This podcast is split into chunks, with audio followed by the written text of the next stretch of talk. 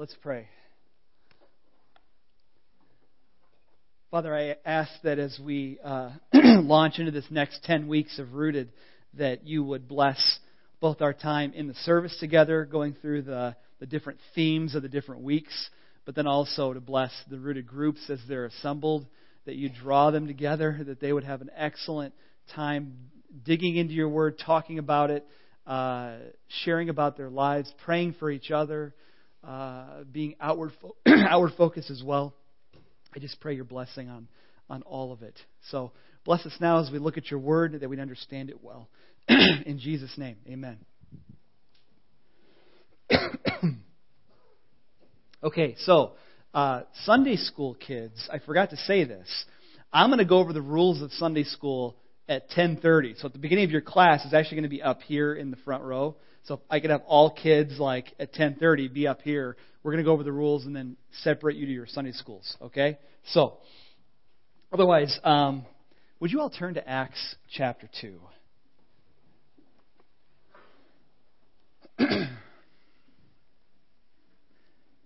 it might be a blessing for me for someone to get me a glass of water. Oh, Christy's on it. Look at that. How does that even happen?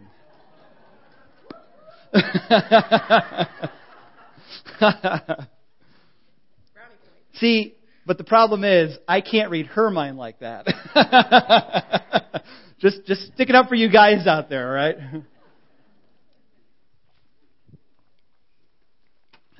all right, great. One of the things uh, that I think every pastor gets to do, whether they like it or not, is talk with people who have wounds from their church experience. And it's not that I enjoy having those conversations, but I do think it requires the right perspective if you're going to talk about that. And I'm not really addressing anybody in this room. You know, I don't have anybody in mind, but whether it's from a previous church experience or this present church experience, it's just a reality. Because we sin, there's no church that's perfect, which means there are going to be wounds that come from the church. You won't find a church that doesn't wound people. Now, some churches do more than others. I mean, I understand that. And some churches, as they, as they drift from the Word of God, will wound more than others. And that, that's just natural. As you drift away from the Word of God, you're going to drift towards sin. I mean, that's just the way it works. But when I talk to people that, maybe I shouldn't even be saying this because I'm just giving away what I'm, I'm going to tell you if you ever talk to me, you know, but it's okay.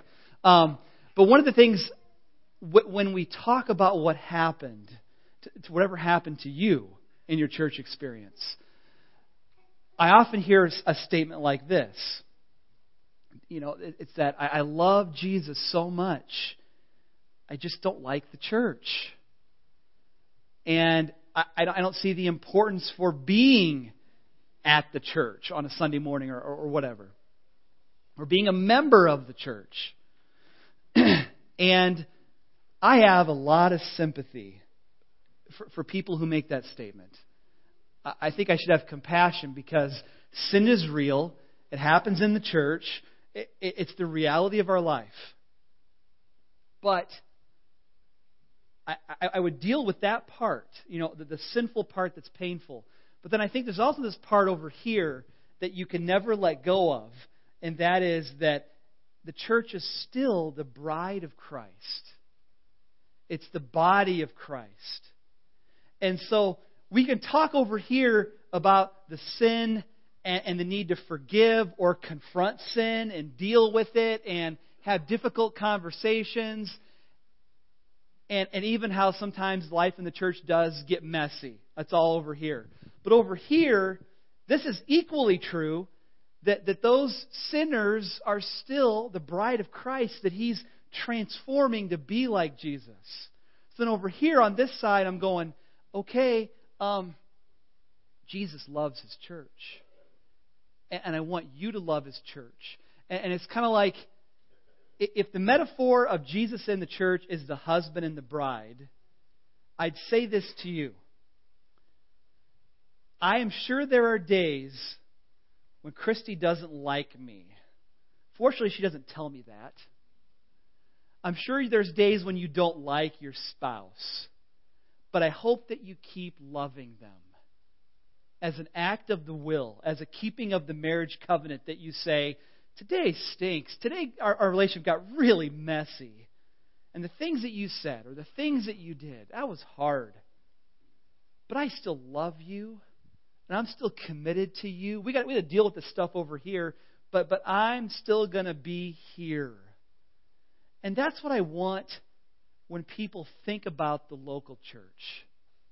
It, it can get messy, but I'm committed to it. I'm not going to let it go. I'm all in. And, and I'll talk about the mess, but I won't walk out the door. Now, yes, I know God calls pastors to different churches and He uh, calls people to different churches. I'm not, I'm not talking about that. I'm talking about walking out the door and saying, I'm just kind of done with the church. I'm just kind of done. I'll do this on my own. It's like, no, that's not what God, how God designed it. So I'm going to read Acts 2:42 through 47 today. And I know that when we read passages like the early church in Acts, there can be a very visceral response in our souls where we go, oh, if only we could have that. You know what I mean? If only we could be that, it would solve everything. So I'm going to read this passage, and then I'm going to remind you that there were still Ananias and Sapphira in the early church who lied, you know there were still problems. They still fought over should, should new Christians that are Gentiles be circumcised, and there was different opinions about that. There were still issues in the church. But I'm going to read a paragraph about what the early church was about. It's just a paragraph, just a few verses, 42 through 47 of Acts chapter 2. It's so short, but it tries to give a summary of what the church is at its best. And so that I hope that if someone's talking to you and they say, What about Three Lakes Evangelical Free Church? You know, what's your church about? That, that you could give a paragraph summary of what we're about. And, and you could mention that ministry can be messy and the church can be messy, but that you that your your statement would be optimistic, that it'd be positive, that you'd view the church the way Jesus does. Because I think Luke, who wrote the book of Acts, views church the way Jesus does. It's not perfect, but here is it at its best. Okay? Here's Acts 2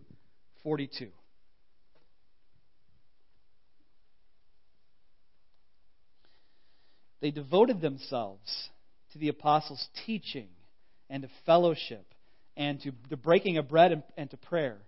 Everyone was filled with awe at the many wonders and signs performed by the apostles. All the believers were together and they had everything in common. They sold property and possessions to give to anyone who had need. Every day they continued to meet together in the temple courts. They broke bread in their homes and ate together with glad and sincere hearts, praising God and enjoying the favor of all the people. And the Lord added to their number daily those who were being saved. Who wouldn't want that? Every day people are getting saved. They're praising God both in the temple and in their homes. They're, they're sharing everything they've got. It's like this incredibly beautiful picture. Again, I hope when we describe the church, we describe it at its best, and yet I, I know we need to leave room for the reality that there, there is sin. There's still sin. We, we can be honest about that too.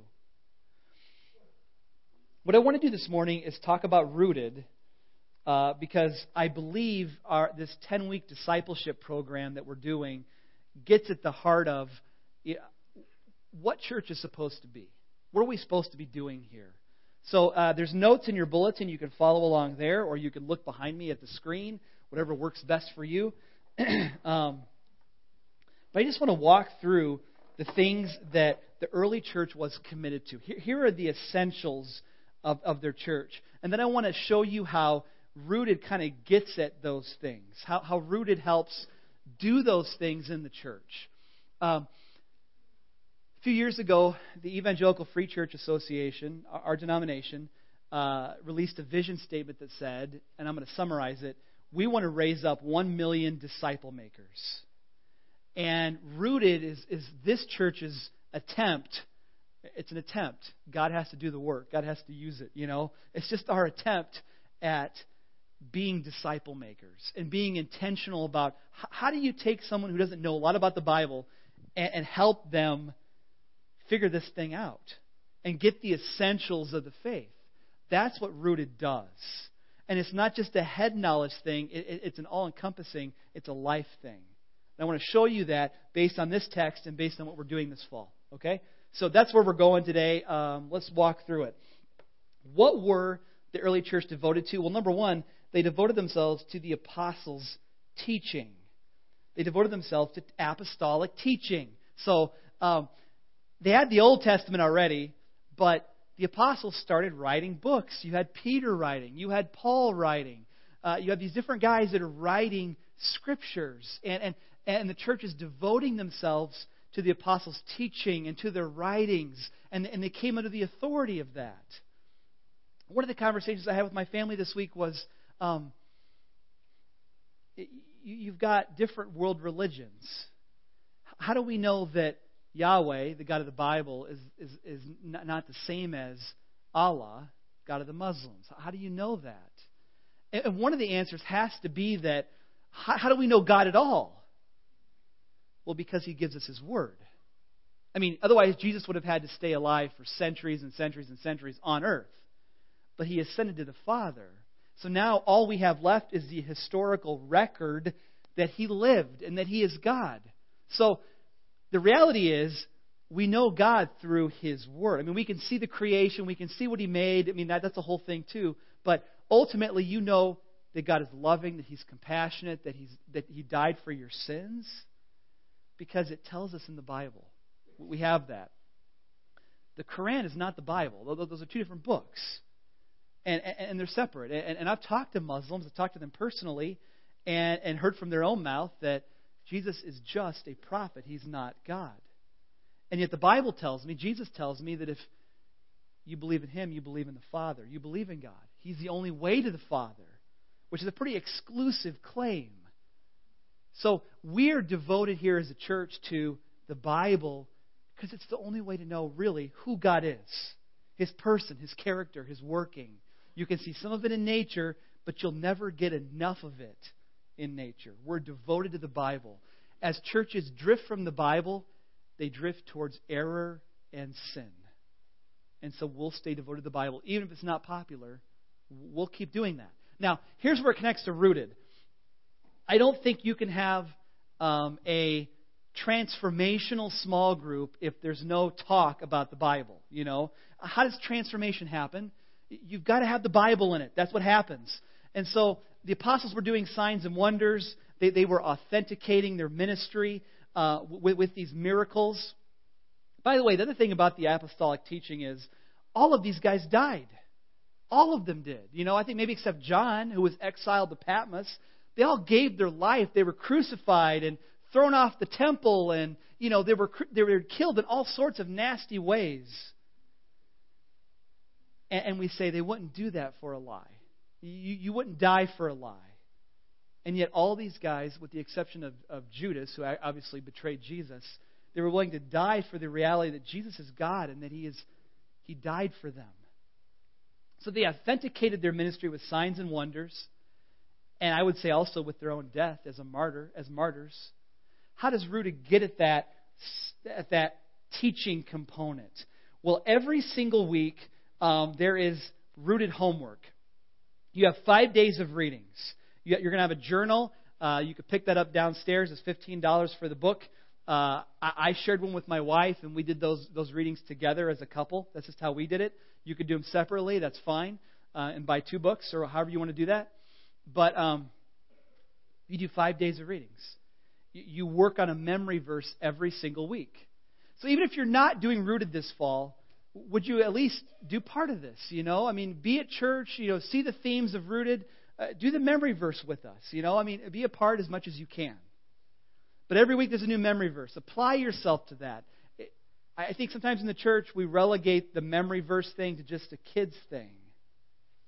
I hope it's not just a kid's thing here. Okay? You're going to have to remind yourself of that. I mean, it's easy to get by that because you're not used to maybe used to memorizing. Get used to it. Maybe write it on a note card, stick it on your fridge, uh, stick it on your computer. Uh, look at that verse throughout the day. Uh, it's in the bulletin too if you wanted to see it. So, Rooted is devoted to the teaching of the Word of God. You do five days of readings on different scriptures that you're going to read throughout the week. All right, number two, the second thing they devoted themselves to is fellowship. Um, fellowship, uh, the word itself in Greek could be defined as a close mutual relationship, participation, sharing in, partnership, even a contribution or a gift. There's this idea of giving to each other and sharing with each other it's actually an extremely beautiful word, and that's why you see this thing in, the scripture where it says they, they shared everything. That's verse 45 or verse 44. All the believers were together and they had everything in common. They sold property and possessions to give to everyone who had need. I, I was, t- I was in a Bible study once, and there was an older gentleman who was um, uh, a Jehovah's Witness. He was in my Bible study. It's pretty cool. And he, he said, This was the first communist church. and I said, I don't think that was the point, you know? It wasn't a government thing. It was just, I love you and I want to share my stuff with you, you know? It, it, it was this beautiful picture of if we're brothers and sisters and we're family, then that means we're part of a fellowship. And if we're part of a fellowship, that means we share stuff together. It's just the way it goes. My stuff is your stuff. I've heard of pastors that say, I don't have a life insurance policy. I've got so and so in the church that's got my back if I die. And going to help my family if I'm gone. And I'm just like, you know, that's that's great. I'm not telling you to cancel your life insurance policy, but I'm just saying that's kind of a, a vivid picture of I'm here for you. And if something happens to you, I will step in and help because I've got the resources to do that. And you see this kind of sharing in the church. Um, I think what happens downstairs in the fellowship hall after church during the coffee time is awesome, but I hope it doesn't stop there.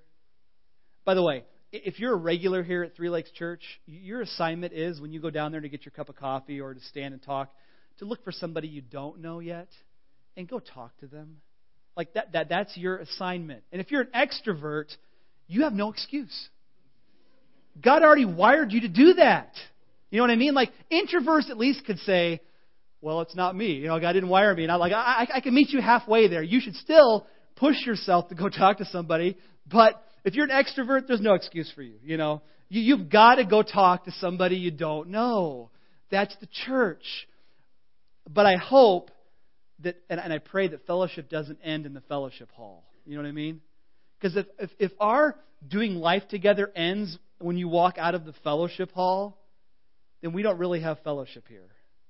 We don't. It has to extend into the community, into lives, doing life together, having people over to your house, having dinner together, talking through life, talking about your, your, your kids and what they're doing, uh, talking on the soccer field, whatever that looks like. But, but there has to be that relational thing that extends past what happens in these walls. How does Rooted get at the fellowship thing? Well, in Rooted, there's a covenant. Uh, and, and during week one, you're going to sign that covenant if you're all in. And the covenant's going to say, I'm committing to being here eight out of ten weeks to be part of Rooted. If you can't do that, you're blessed to wait to next year and do Rooted next year. That's fine. You can't do it, you can't do it. If you need to move something to do it, that might be even better. You know, move something out of your life to make room for this. Eight out of ten weeks. And then the other part of the covenant thing for fellowship in a small group is got to be confidential. You've got to be able to share in your group and know it's not going to go down the road. No one's going to talk about it. No one's going to say, hey, we, we prayed for John in our rooted group, but I need to tell you what John's going through. No, no. John shared in his rooted group. That's where he wanted it to stay. Keep it there and pray for each other there. Okay? if you say to me, I don't feel connected at Three Lakes Church, but I'm also unwilling to get into a small group, then I say, you'll never feel connected here. You'll never really feel in if you don't do life with other believers. And the way we know how to do that best, to program it, is small groups. Rooted is a small group. I'm not saying you can't get close with people and have dinners with them outside of small groups. You know, you can still feel close to people. But I'm saying if you come to me and say, What is the church going to do to help me connect? And I say this. It's small groups. That's it. That's our plan to connect you with other people. Everything else is hopefully someone invites you for dinner or you invite them over for dinner. Don't ever discount that. Don't be the person waiting for someone to walk up to you. You can walk up to them, you know, too. If you're an extrovert, again, you have no excuse. Just need to say that one more time. Thank you. All right. If you're an introvert, I'm not letting you off the hook either, though. Okay. Uh, one more thing about the fellowship thing. Obviously, the early church was focused on meeting their own needs. Later, Paul would write about not only meeting our own needs, but also the needs of the community, the needs of others outside the church. Rooted does that. It looks outward. We want our small groups at this church not only to be focused on each other, but looking outwards to the community and saying, how can we bless other people? Look, we could start 10 different service projects at this church and do a lot of different things. What I would rather do is have a small group that's saying, how can we creatively meet needs of those around us? If you were at Common Ground this week as a lady, they were talking about some creative ways to love on people in this community. In your rooted group, you're going to do that too. And I think it's week six where you're going to be eight, I don't know, something like that, where you're going to be looking outwards. Week six, that's what it is. You're going to look outwards and say, how can we bless somebody else in our community? What are we going to do? And then make a plan. And when your small group meets and it's not rooted anymore and it's like some other small group you're in, I want you to be asking yourself, how can we bless other people? This is not just about us. It's not just about us. Okay, uh, we'll keep going. Uh, number three, they, they were committed to, verse 42, the breaking of bread. Now, breaking of bread, I think, is just a euphemism for the Lord's Supper. You know, the breaking of bread. Can you imagine how cool it would be to break bread in the first century? Like, you're, you're sitting there and you're like, three months ago, they killed our Savior. And, and, and we're breaking the bread now to remember they crucified him. Maybe it wouldn't be cool. Maybe it would be both terrifying because crucifixion was a reality that we just don't see today, you know. Maybe it would be both terrifying and yet the most hopeful thing you've ever talked about because he came back to life. And you've never seen a crucified person come back to life. And so you're breaking the bread and saying, This is his body. And you're taking the cup and you're saying, This is his blood. And, and it was like six months ago this happened to Jesus. And now he came back to life and he's living in heaven. And we're waiting for him to come back. And we're taking communion to remind ourselves of that. Communion reminds us that the most important thing in your life, the most important thing you can ever believe, is the gospel. Jesus died for you, he came back to life. That's the most important thing ever. And we're going to take communion this morning. So let it be this thing where we come together and celebrate that Jesus is alive. It says they had, um, let's see, where do I want to go? Uh, verse 46 every day they continued to meet together in, in the temple courts. They broke bread in their homes. I think the idea is you can't really celebrate communion in the temple because those are the Jewish people, but in your homes, you're believers in Jesus. You can celebrate communion. And so they broke bread in their homes and they ate together with glad and sincere hearts that the communion act was causing them to be joyful. They had gladness. They had sincerity. It made them. The sincerity thing is kind of like I've got one focus in life, and that's Christ. A sincere heart. Not, not divided, not hip, hypocritical, but like one focus. Communion should remind us that there's only one uh, vitally important thing, and that is Christ. And I hope on Monday you say to yourself, I believe in Christ. And on Tuesday you say it. And on Wednesday you say it. That it's not just a Sunday thing. Communion reminds us that the gospel is an everyday thing. Every single day, my life is about Christ. So we will celebrate communion today, and you will celebrate communion in your rooted group during week 10, the last week. fourthly and lastly, they focused on prayer. Prayer. Now, prayer is just talking to God. Uh, and during Rooted, there, there's a lot of emphasis on prayer, which, which, is, which is great. I know not all of you are used to praying out loud. I understand that. You have a private prayer life, you do that silently. Um, let me challenge you, and again, this might be more to the introverts amongst us. If you have a very quiet prayer life, that's still beautiful before God. Because there's a lot of extroverts that talk a lot, but probably don't even talk to God that much. You know what I mean? Like, it's not a, it's not a judgment on your prayer life. But if I could ask you just to, to try to do, challenge yourself, could I say a few things out loud in the group, in prayer? Keep it short, keep it simple. You're just talking to God. You just say, God, we really need your help in this area. And then leave it at that. You know? It doesn't have to be long and flowery and wonderful. You know? I think sometimes when we pray in church, I'm going to pray those longer prayers, and everybody thinks they got to be that. You don't have to be that. It can be simple. Because God doesn't say, you know what? I liked his grammar. I'm going to say yes to him. That's not, that's not how it works. God is not your grammar teacher. Do we have any grammar teachers here? I love you anyway. But God's not your English teacher. He's not diagramming your sentences. He, he's just listening and seeing your heart and saying, I, I just saw them saying, I need help. I know exactly what they need. I'm going to do it.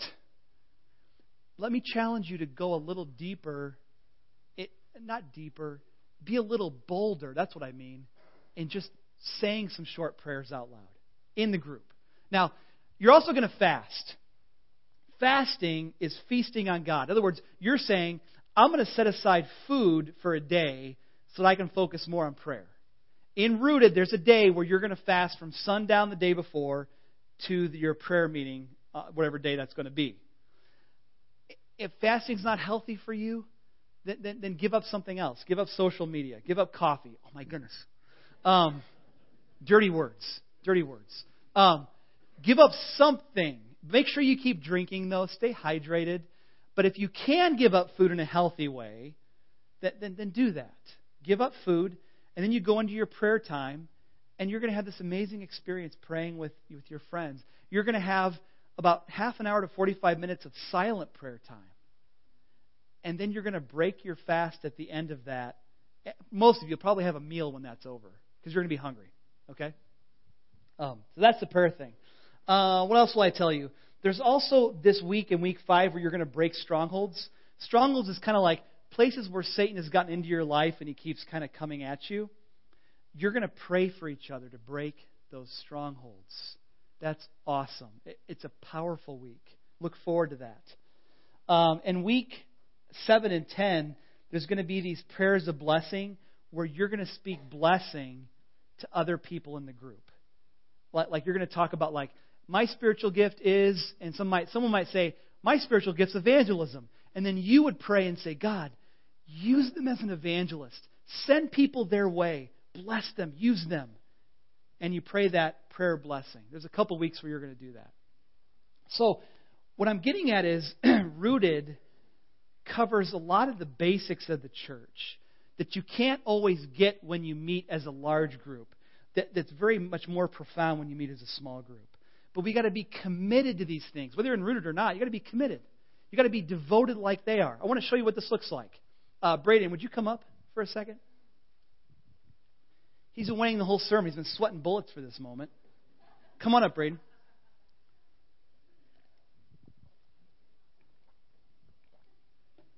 All right. All right. So, when you're devoted to something, you'll see that in your life. You see that? See that? All right. there we go. That was pretty good, huh? By the way, the first time I ever wore this tie was Super Bowl Sunday when they played, you know, years ago and won. So, if if if luck was a thing, this would be a lucky tie. But it's not a thing, so okay. Um, so, when you're devoted to something, you have to make time for it. You have to make it a priority. I'm not just talking about rooted, I'm talking about anything in the church that's important. you got to make time for it. So I just want to show you that, that we have a lot of good things going on in our life. There's a lot of things that are important. So um, I want to show you kind of, you know, what kids have to do here, right? School is important. That's number one, right? So put on your backpack. It's full of books. Are you all right? Are you good? Okay.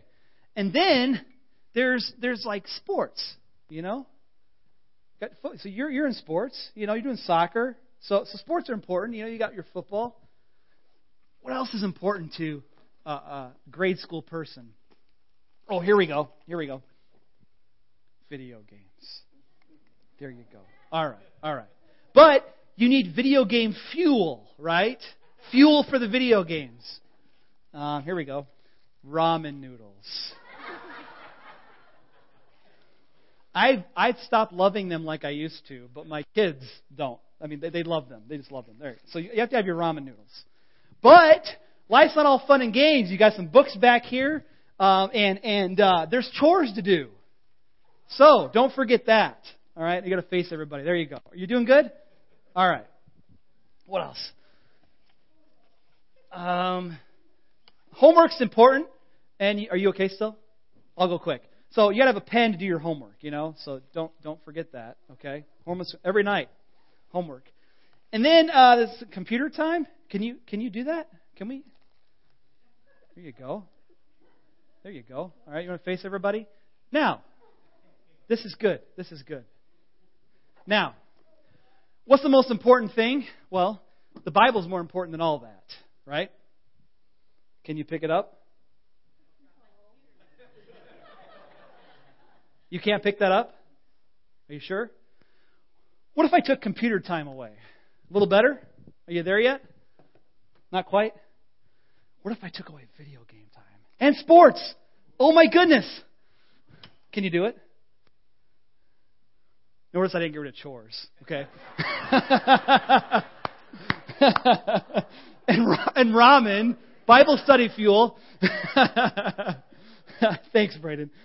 Eh, to, to do this, if you want to be devoted to the Bible, to the teaching of God's Word, you know, devoted to it, if you want to devote yourself to prayer, if you want to devote yourself to the breaking of bread, the gospel, communion, if you want to be devoted to these things that you know are so important, you'll never get there unless you can let something go. Right? Because for most of you, you'd say, I'm already too busy. And that means you're doing things that are good, but they're not the best. They're not the best. Thanks, Brandon. You can have a seat. Give him a round of applause. Thanks. I put like five thick commentaries of the Bible in that backpack. Is your back okay, Braden? You got a strong back. All right, all right, good, good. I, I don't know what you should eliminate. Notice I didn't say school either, right? I mean, you got to go to school. You got to do homework. But but there's some things we could set aside in order to focus on better things. Maybe for this season for you that's rooted. Maybe you save it for next season, you know, when we do it in late winter or early spring. Maybe that's the time where you can move some things aside. There's no guilt here. Absolutely. If you're not in Rooted, there's no guilt here. It just means this is not God's timing for you to do it. Right? No guilt. But maybe God's saying, let's move some stuff aside. Let's make a way for this to happen. And with anything in life, be it Bible study, prayer, something's got to move to make priority the most important things. Two more things I want to leave you with, then we're going to end with communion. Um, in this passage, I also see two other things. I see evangelism happening. Uh, we get that back, the notes back up there. Um, God added to their number daily. If God added to our number daily, I would hope we'd have a way to grow people. Rooted is a way to grow people. And so obviously they were evangelizing, they were sharing their faith, and God was blessing it. I'm sure they were praying about it. Uh, in Rooted, in one of the later weeks, there's an evangelism challenge. You're challenged to share your two minute testimony with somebody who needs Jesus. And then you report on it back to the group that week. You could do it any time in the whole 10 weeks, but there's a week where they kind of focus on it. Just tell your story. See how God uses it. See what happens. Um, evangelism. And then finally, last but not least, I'd say worship is definitely happening in this passage. It says they're going to the temple to worship, and it says they're they're praising God. The idea is continuous praise. They're just, they're just always praising. So whether you're singing in church or whether you're, you're living for Christ wherever you're at, you're worshiping God. And that, those are the things they devoted themselves to as an early church. Let me pray.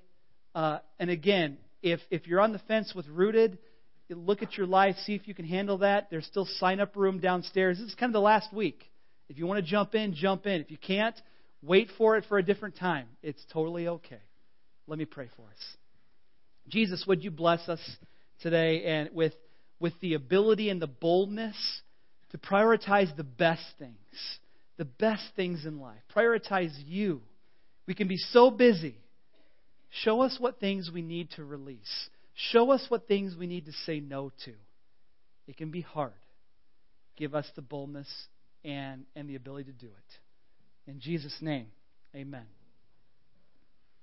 So we are going to celebrate communion today. A few words on that before we take it.